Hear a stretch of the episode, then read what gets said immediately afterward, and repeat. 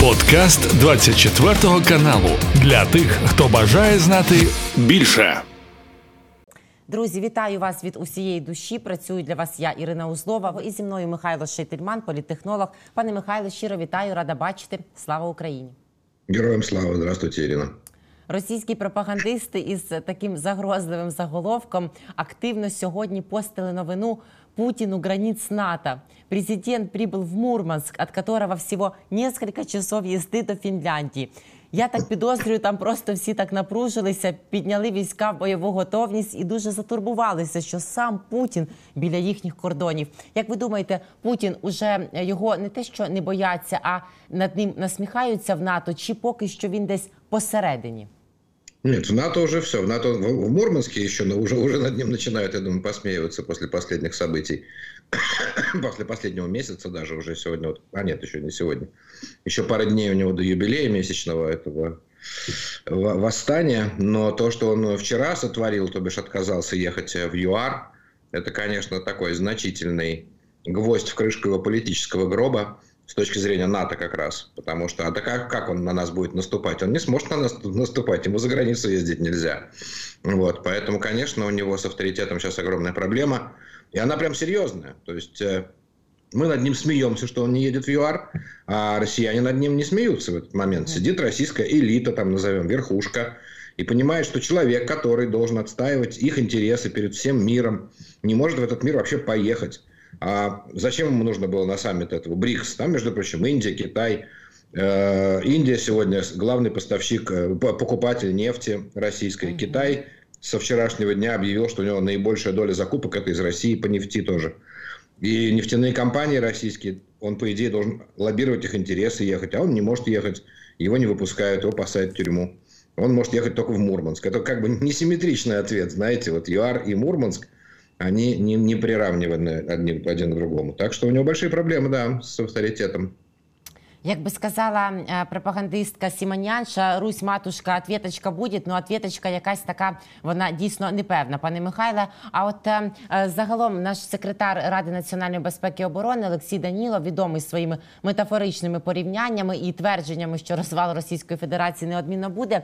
Він говорить, що шлях Путіна це від бункера до бункера, і ось це дійсно його максимум. Але ж цей шлях навіть на бронепоїзді теж треба якимось чином проходити. Чи не боїться він і цей? цей сегмент своєї такої ганебної ділянки руху долати? Ну, он зря боится. Я не думаю, что в России у него там какие-то прям настоящие такие угрозы. В Мурманск э, город более-менее военный такой. Я думаю, там найдется ему какая-то защита. Да и вообще, там на севере никого нет, там кроме Путина никого нет. Белые медведи бродят и Путин, в принципе. Это же Мурманск, это же очень далеко, если вы не знаете. Я там был один раз, 40 лет назад, с трудом помню это все, естественно. Вот. Но это очень далекий заснеженный край. Ну, правда, сейчас там снега, наверное, нет. Поехал, наверное, подводные лодки посмотреть. Что ему там делать вообще в этом Мурманске, я не знаю. Наверное, подводные лодки смотреть. Там рядом Североморск, база Северного, Северного флота. Северный флот называется, да, у них другие. Наверное, сейчас будет красоваться с военными там. Он же любит сейчас объезжать военных. Вот я думаю, увидим кадры, как он там марширует рядом з подводними лодками. А, а він там щось запускав. Путін сейчас здесь писав, е, писали російські пропагандистські помийки. Центр строїтельства крупнотонажних морських сооружений. І потім внизу такий воодушевляючий ролик «Гудок дайте» і Путін дал. А, ну, це все, странно. що він чего, може дати. Чего, чего ему понадобилось ехать? Помните, как вот он в лучшие времена, несколько месяцев назад, когда он вообще боялся из Москвы выехать, не знаю, что там за припадок у него был, но он тогда запускал корабли, кстати, да, он сидел у себя в кабинете, их запускал, сидел один в кабинете, там играл гимн, ему специально из телевизора играл гимн, он вставал, отдавал честь кораблю, который в телевизоре. Вот, а по телевизору спускали на воду корабли. А потом он открывал точно так же индюшарню в Тюмени. То есть он сидел в Москве в подвале, в Тюмени в это время сын Патрушева нажимал огромную желтую кнопку, а Путин, соответственно, благословлял, что индюшарня. Но тогда самое смешное было, что они нажали на кнопку, после чего заявили, что уже через год здесь будет, сюда привезут первого индюка. То есть как бы через год. Понимаете, кнопка, она не запустила индюков. Ну, может, сейчас у него получится.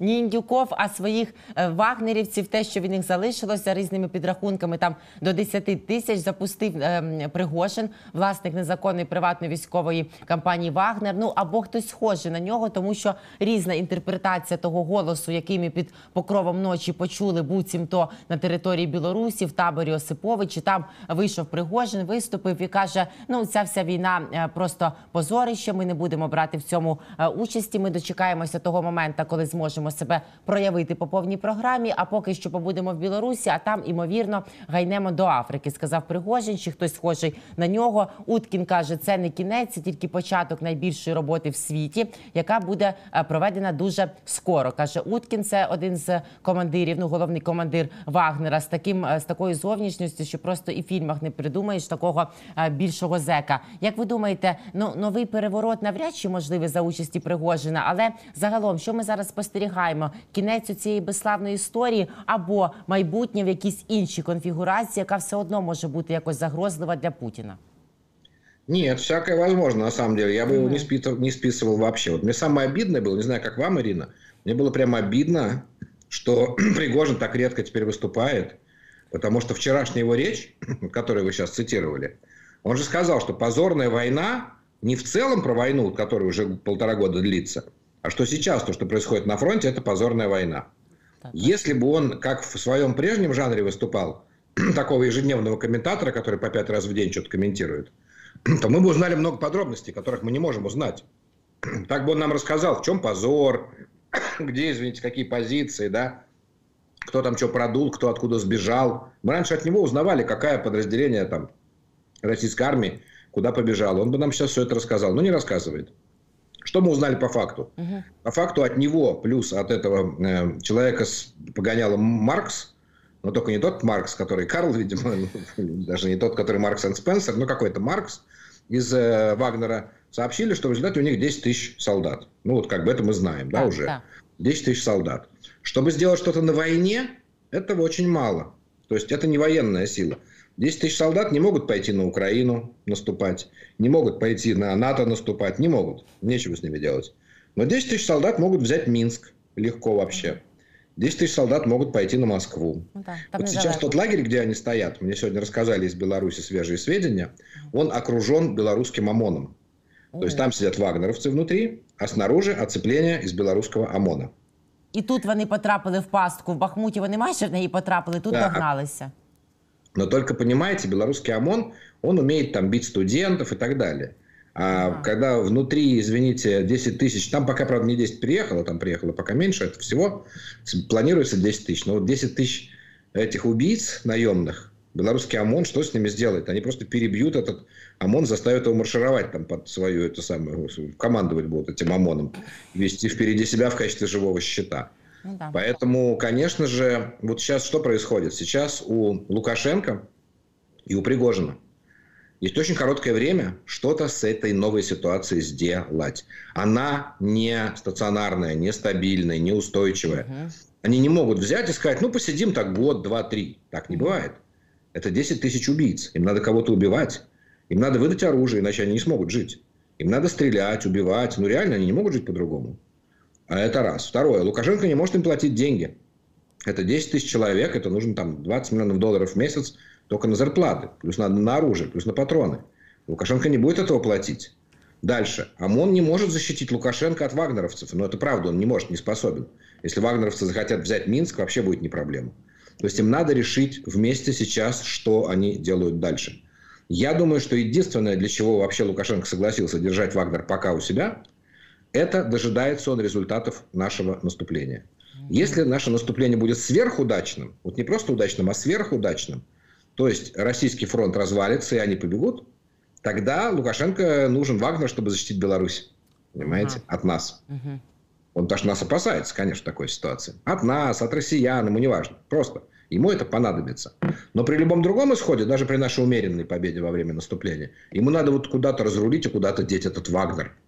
То есть хоть отправляй в Африку, хоть обратно на войну, хоть пускай Москву берет. Так что он вполне реалистичная угроза для Москвы. Потому что только теперь в главе с Лукашенко они будут Москву брать. А Лукашенко, коли взагалі на це все погоджувався, і от пам'ятаєте його той стендап е, після досягнення домовленостей із зеком Пригожиним, він так радів, е, подавав себе такого на білому чи то на чорному коні, просто рятівника миротворця. Він тоді усвідомлював взагалі, чим це може бути, які це може мати наслідки в майбутньому.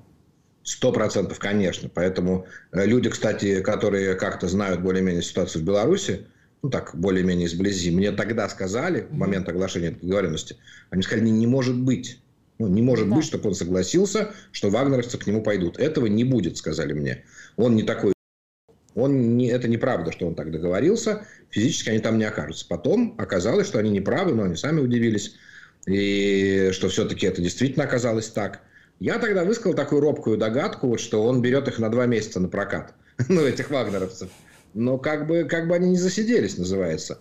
Он действительно сделал странный для себя шаг. То есть не странный шаг, что он все это болтал. Не странный шаг, что он взял на себя всю эту якобы договоренность. Он получил за это кучу бубликов там от э, Москвы, само собой. Обязательно получил. Но, может быть, ему пришлось продать на два месяца как бы свою страну Вагнеру, чтобы получить эти бублики. У него, может быть, не было особого выхода. Тоже вариант. От спілкувалися ми з Ольгою Романовою, головою благодійного фонду Русь Сідяща. Вона теж не виключає, що історія Пригожина далеко не закінчена. Що в Африку цим 10 е, тисячам або скільки їх там ще нарахується, взагалі немає сенсу їхати. І що не виключено, що їхній похід на територію Російської Федерації або на той самий Мінськ таки дійсно може бути. Як ви думаєте, пане Михайле, а за яких умов е, Пригожин може знову активувати, скажімо так, своїх зеків і кудись їх запустити, і якраз в ту сторону, яка не сподобається або Лукашенкові, або Путіну. Що може до цього спонукати? Да, несколько есть вариантов. Вариант первый повод, который сам озвучил Пригожин. Помните одно из последних его аудио? Да я, говорит, просто психанул. Угу. Но если человек, который один раз психанул, может и второй раз психануть. Ну, ну не понравится ему разговор с Лукашенко. Он скажет, что это, Александр Григорьевич, совсем что ли? А ну-ка встать, подать сюда Александр Григорьевич и пойдет на Минск. Может психануть? Может, я считаю. То есть повод не нужен. Это один вариант. Второй вариант, наиболее вероятный, как мне кажется, это вот э, опять вот та самая история с тем, чем закончится. Они сейчас все сидят, как в кинотеатре, запаслись попкорном, ждут результатов нашего контрнаступления. Уже сказал, война позорная. Когда будет менее позорная, может, нам будет чем заняться. Он это сказал сегодня. Сказал, Но, сказал. внимание, а чем заняться? Давайте так. Варианты. Вариант первый. А, например, мы освободили Бахмут. А об этом говорил сегодня генерал Сирський, що ми близькі к этому. Так, так, що ми напівоточені і цілком вірогідно, що скоро кінець. Да. А Бахмут этот брали вагнеровцы. А потеряли они там 10 тысяч убитыми. Как мы знаем, за всю войну потеряли 20 тысяч убитыми, 40 тысяч ранеными. То есть у них выбыло личного состава 70% от всех, кто у них был. И они, половину из них они потеряли в Бахмуте. И тут они передали это российской армии. Российская армия за месяц все это прощелкала клювом, да, называется. Ну. А это не причина взять Москву. Мне кажется, это хорошая причина взять Москву. Э, у них, у вагнеровцев, когда они пытались взять Москву, не хватило всего одной вещи. Вот я это формулировал сам как. Не было у них политического требования настоящего. Не было политического требования. Но только что слушал я интервью с одним профессором из Оксфорда. И он сказал следующее. Ну, он оценивал как раз восстание вагнеровцев, как историк оценивал. Он говорит, понимаете, говорит, по сравнению с любыми другими восстаниями, которые были в Российской империи, не было всего одного элемента. Восставший должен объявить себя царем. То есть там этот э, Степан Разин говорил, что он на самом деле царь. Петр какой-то там третий потерянный или там убитый. Э, Лжедмитрий говорил, что он на самом деле Дмитрий, которого там тоже потеряли, убили, отжали. Лжедмитрий II говорил, что он тоже царь, которого там потеряли и забыли. Тут, соответственно, говорит, проблема была в том, что никто не объявился царем потерянным, или убитым, или забытым, или каким-то еще. Но Пригожин, видимо, не был готов, а теперь у них есть Лукашенко. Лукашенко готов объявить себя царем, вообще без вопросов. Он царь Беларуси уже давно, он такой удельный князь. И стать царем всей Руси почему нет-то, почему не поцарствовать? Вот у них одно всего изменение. Весь Вагнер такой же, он же не поменялся, Вагнера столько же. Оружие, ну так возьмут на складах белорусской армии, не проблема. И средства ПВО там есть, и танки есть, все есть. Москва, так она ближе, ближе, чем от Ростова ехать. Да, да. И, и есть царь, который готов возглавлять Российскую Федерацию. И который, кстати, избираем еще, то есть если провести выборы в Объединенном государстве, так он еще и выиграет их, этот Лукашенко. Вот поэтому такой второй раунд мне рисуется. Но я думаю, что там будет гораздо более сложно все. То есть это я такой примитивный сценарий рисую. Я думаю, что сейчас все готовятся, понимаете? Вот угу. Когда Неожиданно психанул один человек. Угу. И началось. Но сейчас-то, когда все увидели все, что происходит, это уже тысяча царств, которые будут воевать между собой. И все готовятся сейчас вот какую-то спичку зажечь, и все побегут одновременно. Вот когда-то в книге «Золотой теленок» была такая квартира Воронеж-Слободка, где было семь соседей по коммуналке. И каждый из них боялся, что квартира загорится. Так вот, когда она загорелась, она загорелась с семи сторон одновременно. Угу. Вот так здесь такое может произойти. Прекрасне порівняння. І а, тим паче, що цей психанувши ще й продемонстрував, хоч і не дійшов 200 кілометрів, але показав цей шлях проторений, що такий, якщо психону, психанув або просто захотів, то можна взяти і дійти спокійно до тієї ж Москви. Тобто, ми можемо навіть думати, що Пригожин і Лукашенко можуть якимось чином об'єднатися і а, піти на Москву вже разом. А тим паче, ми знаємо, що Лукашенкові в Москві набагато більше раді ніж ті ж Білорусі. Люди. Да, но смотрите, показало не только это, не только то, что можно дойти до Москвы. Показало то, что нет в Москве людей, которые заинтересованы вообще оказывать сопротивление. То есть нет никакой институции, ни одной. Все институции разбежались. Нет ни одного государственника на всю Москву. Это же круто, ни одного оказывается. То есть, если ты приходишь и говоришь, я государственник, у тебя нет конкуренции, нет других государственников.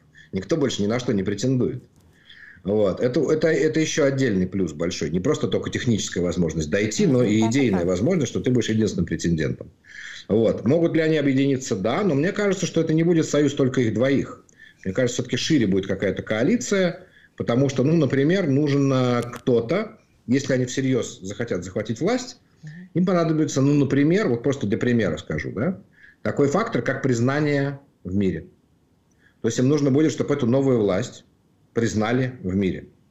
И об этом возможно договориться. Но для этого нужны специальные обученные люди, которые способны договориться. Не Лаврова же они будут посылать договариваться, что Лукашенко теперь президент. Або Уткина. Да, и Уткина еще более убедительно. Уткина даже талибов не убедит своим лицом, как бы, что надо признать. Вот. Нет, я думаю, что вот э, персонажи эти должны быть те, кто сегодня проживает на Западе. Россияне, сегодня проживающие на Западе.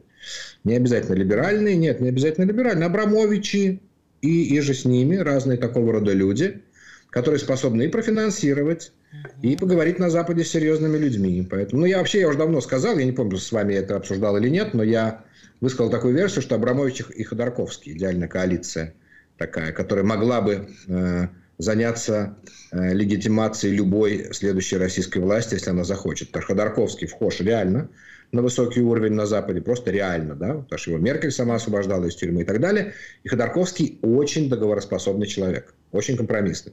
Он сказал, что он готов разговаривать с любым человеком в России, кроме Путина.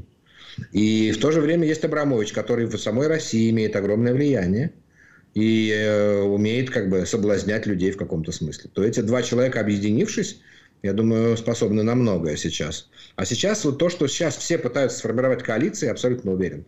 Ну, временные коалиции для свержения Путина и занятия его места.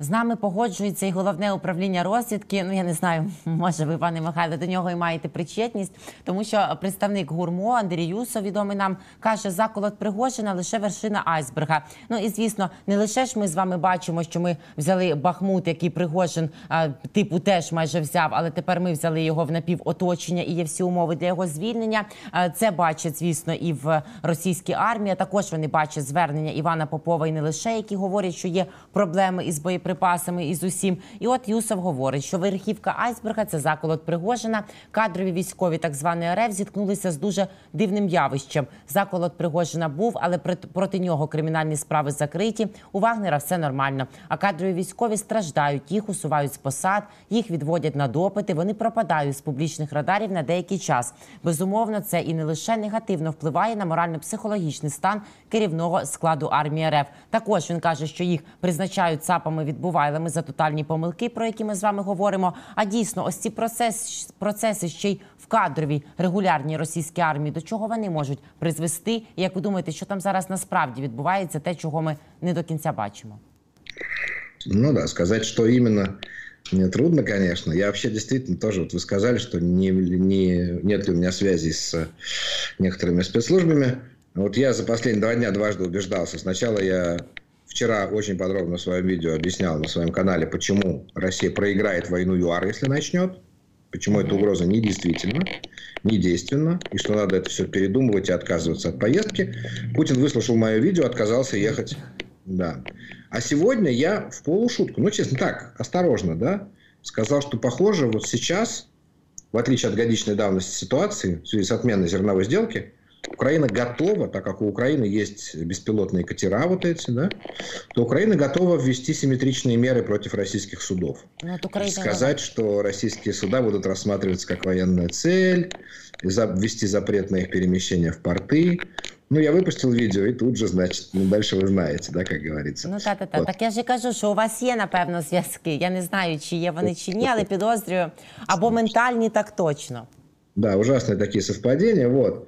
Но вот я, что касается того, кто там у них военные, так я в военных делах меньше разбираюсь. Ну, особенно там какой генерал, такой генерал. Вот я знаю что, что все русские генералы, это все одна и та же ерунда.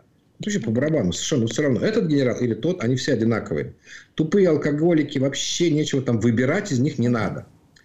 Вот Пригожин же не такой. Пригожин не тупой, не алкаш, очевидно. Да, в его возрасте он бы, значит, под забором уже валялся, как обычный генерал. Ну вот. Поэтому очевидно, что это такой корсар, пират, как угодно назовите, но точно не атаман, назовем, назовем его так, но точно не обычный алкашня и не обычный военный российский. Значит, тут нужны особые люди. То есть, вот эти офицеры все, про которых мы говорим, то, что они там волнуются, это хорошо, но только с одной целью. Они понадобятся в решающий момент, их нужно будет забрать, сказать, так, идите вот туда. Все, они пойдут тупо благодаря вот этой всей каше, которая у них варится. Поэтому разбираться в самой каше смысла нет. Важно ее наличие, сам факт.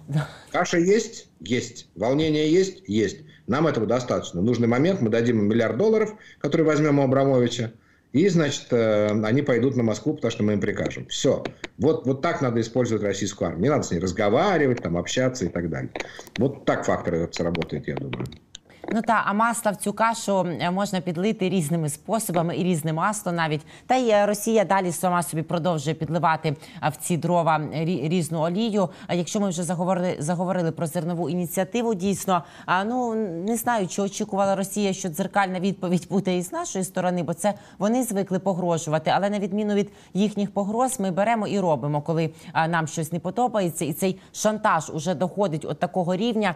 Як ви думаєте, чого взагалі вони хочуть цим добитися, якихось переговорів, е, промацати ґрунт для того, аби зараз з ними поговорили щодо зерна, а потім може сіли ще й про заморозку конфлікта. Поговорили для чого Путін собі стріляє цим в ногу, і як він думає, чим це може обернутися? Зерновий шантаж. Вот смотрите, как интересно, какая у нас у всех короткая память. У всех у нас. Год и пять месяцев назад, когда Россия на нас напала, то наши корабли не могли выйти из портов и ничего не могли отгружать. Пассажирские корабли, они обстреливали, вы же помните, да, румынский там корабль, еще какой-то молдавский, там несколько кораблей было. А, не пассажирские, но грузовые имеется в виду, да, не военные. Они их спокойно обстреливали и все. То есть блокада была полная. Да. И никто ничего, ну в смысле, мы же ничего не делали с этим, потому что нам нечего было делать с этим. Потом, спустя только несколько месяцев, когда возникла история про вот это голод, про то, как вывозить зерно, возникла эта идея зерновой сделки, возник Эрдоган на горизонте. Об этом договорились. А когда сейчас Путин делает то же самое, что он год назад делал абсолютно, полтора года назад, делал абсолютно безнаказанно, никто не возражал. Только тут почему-то все возражают. Видите, как ситуация это сильно изменилась.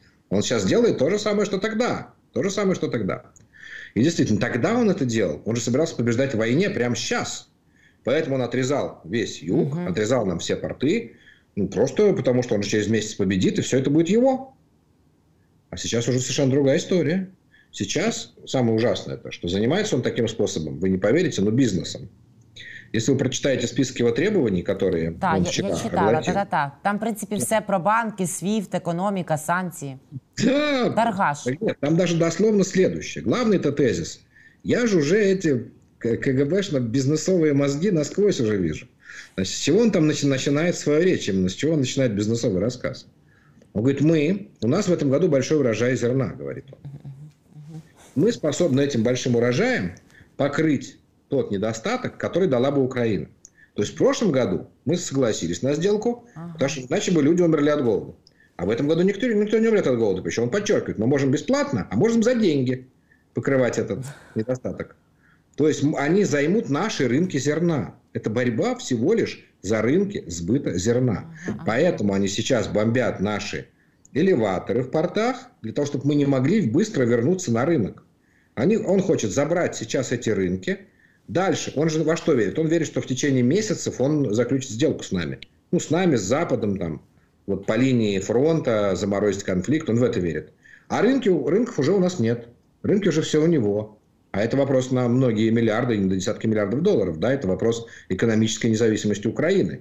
Агропромышленный, агроэкспорт у нас был второй после металлургии до войны. С металлургией вы сами знаете, что произошло. Вот посмотрим на Мариуполь, да? Я думаю, что мы там три четверти потеряли. Ну, у нас еще осталось Криворожсталь, там что-то еще осталось, конечно, Никополь остался. Вот. Но металлургию мы отчасти потеряли. А сельское хозяйство, первое, у нас нет портов. Второе, они заминировали. А, часть заминировали, часть затопили полей. Вот. И они нас хотят лишать этих рынков. То есть, они хотят в долгую задушить нас экономически. Вот. Поэтому чисто бизнесовые истории. Плюс, я уверен, что занесли деньги все эти торговцы Э, этого, как это называется, этими фертилайзер, с удобрениями, да? Угу. Вот с удобрения занесли деньги. Я вообще не удивлюсь, знаете, вообще сейчас вам скажу страшную вещь. Вот я думаю, что то, что военные ракетами обстреливают сейчас именно порт Одессы, да, да. Николаева, я думаю, что торговцы удобрениями могли занести деньги прям военным. Российские торговцы удобрениями. Там же это так решается. А постреляйте вот туда, пожалуйста, нам очень надо. Вот так воюет Российская Федерация. И самое возмутительное здесь то, что мир, конечно же, это понимает. Ну, Ого, все как бы угу. полисемейкеры это понимают, и что они ничего с этим не делают. То есть, вот так можно заниматься бизнесом. Теперь такие международные правила торговли, что будем топить корабли наших конкурентов там и бомбить их э, элеваторы. Ну, как-то мир выглядит... Тогда давайте в пещеры сразу. А чем мы тут? Ну, зачем нам вся эта цивилизация? В пещере было неплохо. Чего? Ну, или на шкурах, правильно. Целый день свободен. Мамонта убил, сиди жуй.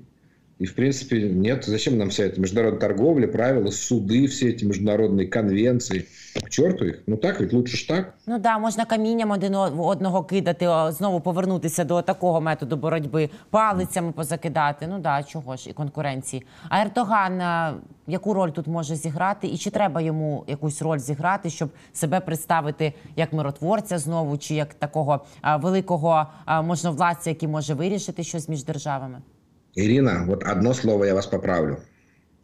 Вы сказали слово, чтобы представить себя, да? Да. Он не такой, он же не Путин. Ему не надо себя представлять. Эрдоган чем отличается от Путина? Путин, он что-то делает, чтобы себя представить таким, сяким, пятым, десятым. Лукашенко так, так делает. Эрдоган, он практик, ему не надо представлять. Он хочет по-настоящему, он хочет э, настоящего результата в физическом мире. Посмотрите на Российскую Федерацию за 23 года правления Путина. Что там создали? Ничего, да? Только все разворовали. А Эрдоган, ну не только лично, вообще Турция за последние десятилетия, это страна, построившая огромные, там, не знаю, мегаполисы, э, самый большой город в мире, ну, в Европе, по крайней мере, да, там Стамбул и так далее, весь в новостройках. То есть там это все физические объекты, это важно. Дороги через всю э, Турцию построены. Эрдогану нужны реальные достижения. Не показать себя фиктивным кем-то, а реальные достижения. Зерновая сделка ему нужна была не чтобы показать себя миротворцем, а чтобы Турция превратилась в крупнейший в Европе хаб по торговле зерном. Сама Турция получала 15% от всех сделок вот этих, между прочим. Они же не бесплатно все это делали. И они стали распределителем этого зерна по миру. Ничего себе. Одновременно они стали таким же хабом по газу, забирая газ у России, Сейчас они пытаются забирать газ у Израиля, у Кипра и еще из Туркменистана. А еще сейчас Узбекистан, Казахстан Узбекистан отправляет газ, и все тоже пойдет в Турцию, и появляется новый хаб. То есть это реальная экономическая мощь. Поэтому мне кажется, что Эрдоган обязательно еще сыграет, прям сыграет. Он э, решил сейчас не принимать участие. Он знаете, как кто? Как Пригожин. Сейчас там такие позорные дела в Черном море, что мне лучше не участвовать. Ну, имеется в виду, давайте как так. Эрдоган одерживал уже много побед над Российской Федерацией. Ну, взять хотя бы Карабах, да, который он отбил фактически в Армении. И он сейчас тоже рассчитывает по результатам вот нашей войны победить. Он рассчитывает стать победителем, получить большой контроль в Черном море, контроль над агропродукцией, причем что нашей, что российской. Он на много, много на что рассчитывает. Но он будет действовать, исходя из своей инициативы, а не чужой. Это же была его инициатива. Вот сейчас, когда Россия вышла, Россия сделала так, сяк, пятое, десятое, он не готов поддерживать украинскую инициативу по вывозу зерна. Ну, что типа Украина говорит, а давайте вы, Эрдоган, защищайте наши корабли. Нет. А он там рискует тем, что попадет на войну с Россией. Это тактически, тактически выгодный, а в долгую невыгодный шаг. Он сейчас будет ждать, когда нанести удар по России. Вот он нанесет удар за все это по России. Только он будет искать, выжидать и смотреть, когда, где и каким способом это сделать. Первая же слабина, он тут же присоединится к любому празднику. Вот увидите. Але пане Михайле, вони отак всі вичікують і західні партнери, і західні такі, хай не друзі, а товариші або ситуативні товариші. А Путін тим часом, ну ми з вами вже проговорили, ракетний терор свій не припиняє і обстрілює, і гатить. І гатить він же ж не лише зараз по півдню, по Сумщині прилітає над Києвом, збиваються е, також дрони. А от е, це ж все Путін робить від безкарності. Андрій Єрмак, керівник офісу президента, каже, треба посилювати санкції, зокрема і персональні санкції. Сергій Брачук, е, представник Одещини речник Одеської ОВА, один з говорить, що ми можливо отримаємо більше систем ППО через отакі регулярні обстріли. А отримаємо ми щось, і що отримає головне Путін як кару за свої дії. Мне больше всего из всех высказываний за последние сутки по этому поводу понравилось высказывание президента Зеленского, как ни странно. Да? Ну, он много чего говорит. Он сказал, что нет такой ракеты, которая сломит желание да. украинцев победить. Правильно? Нет Это такой ракеты россиян. Вот это самое главное. Да, наносят туда. А до этого наносили? Наносили.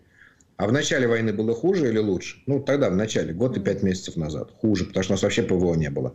Они вообще куда хотели, туда и стреляли. Высокоточными ракетами. Сейчас, если вы посмотрите, высокоточные не долетают. Ну, вот ракеты «Калибр», когда они стреляли только «Калибрами» в первую ночь, 6 ракет на Одессу, мы сбили все 6. Сейчас то, что долетает, это низкоточные. Это и Х-22 они называются. Вот их мы сбить не можем. Они очень быстро летят, но у них точности нет. Попадают куда попадут. Ну, то есть куда-то в, куда в порт. Да? Да. И стреляют куда-то в порт. Были бы там, был бы там Патриот, мы бы тоже это сбивали. Патриота нет, но Патриоты сейчас на заводе производят для нас 4 штуки уже. Как бы это, об этом было сообщение. То есть со временем закроем и Одессу. Но мне кажется, что эффективность русских ракет снизилась за год ну, просто во много раз. Вот прям во много раз эффективность. Но это есть? Ну, есть. Мы можем этому сопротивляться? Нет, не можем. Вы говорите, понесет ли Путин наказание? Ну, лично Путин вряд ли. Лично Путин вряд ли, потому что, ну, его убьют, скорее всего, потом. Вот и все, наказание. Нам важно, мне кажется, ну, это мы сейчас мало что можем для этого сделать, это нужно только фиксировать, вести переговоры, добиться, чтобы, вот знаете, мне кажется, что наша победа должна быть растянута на десятилетия. В каком смысле? Военная победа должна быть достигнута ограниченное время. А дальше мы должны заниматься экономической победой. Мы должны будем получать компенсации с России. Вот да. я сегодня подсчет провел, сколько россияне уже должны Украине, плюс не только Украине, они же должны американцам, немцам, финнам, эстонцам, латышам, вот каждой стране, которая нам помогала, во-первых. Ну, да. Во-вторых, каждой стране, которая понесла убытки от этой войны. Ну, например, Турция понесла убытки, потому что это помеха судоходству. Это экономические убытки. И общая сумма вот всего, что россияне натворили, мне кажется, примерно, примерно, у меня получилось, что на каждую российскую семью это где-то 80 тысяч долларов США. 7 миллионов рублей. Каждая семья, любая, хоть бомжи, хоть кто. Эту сумму нельзя получить с них за год, за два, за пять. Это нужно за десятилетие. Но нужно, чтобы все цивилизованные страны занимались постоянным санкционным давлением, да. судебным, юридическим. И вот как с немцев за Первую мировую получали до 2010 года. 2010 года. 90, сколько? Два года немцы расплачивались за Первую мировую войну. За Вторую мировую они расплачиваются еще сейчас по, по некоторым искам. Вот так и с Россией надо поступить, чтобы она 100 лет, 80 лет расплачивалась. Таким образом, она становилась беднее, ей становилось хуже, а нам становилось лучше за счет этих репараций. Вот потому что зерно, которое они уничтожили одной ракетой, помните, да, Зеленский сказал, вот они уничтожили 60 тысяч тонн зерна, да. так, которое должно быть отправлено было в Китай. Это 120 миллионов долларов. 120 миллионов долларов одной ракетой. Сама ракета стоила 5 миллионов россиянам, а зерна они сожгли на 120 миллионов долларов. Это каждый, российская, каждый вот россиянин по доллару, да, каждый. Да. Понимаете? Вот это только за одну ракету. А они выпустили уже тысячи ракет. Ну вот все это надо им посчитать и никогда не спускать. То есть просто если мы уцелеем как государство, у нас уже будет инструмент, все европейские суды, смотрите, нам же не только уголовный суд, все эти международные арбитражи, вот все будет на нас работать в этом смысле. Все, весь мир. Ну и на себя тоже, потому что они тоже, турки точно захотят получить компенсацию за дело. Та я навіть цьому не сумніваюся. Та не лише вони, а ті хай платять, тому що за все в цьому житті треба платити. А ми точно вціліємо як держава. Самі ми з вами процитували Зеленського. Дійсно, немає такої ракети, яка би нас похитнула, і ми це знаємо як ніхто. А е, за довжелезним чеком, довжиною у життя кількох поколінь буде платити вся Російська Федерація. Пане Михайле, вам дуже дякую і за цю підказку тактики, стратегії економічної теж і за цю розмову. Спасибі, що ви знаходите час. Ми завжди вам раді. Ви знаєте. На все добре. Спасибо вам, Ирина, спасибо. Михайло Шетельман, політтехнолог. Я Ірина Узлова була з ним. А ви були разом з нами. За що ми вам дуже дякуємо. Це був подкаст для тих, хто бажає знати більше. Підписуйся на 24 канал у Spotify, Apple Podcast і Google Podcast.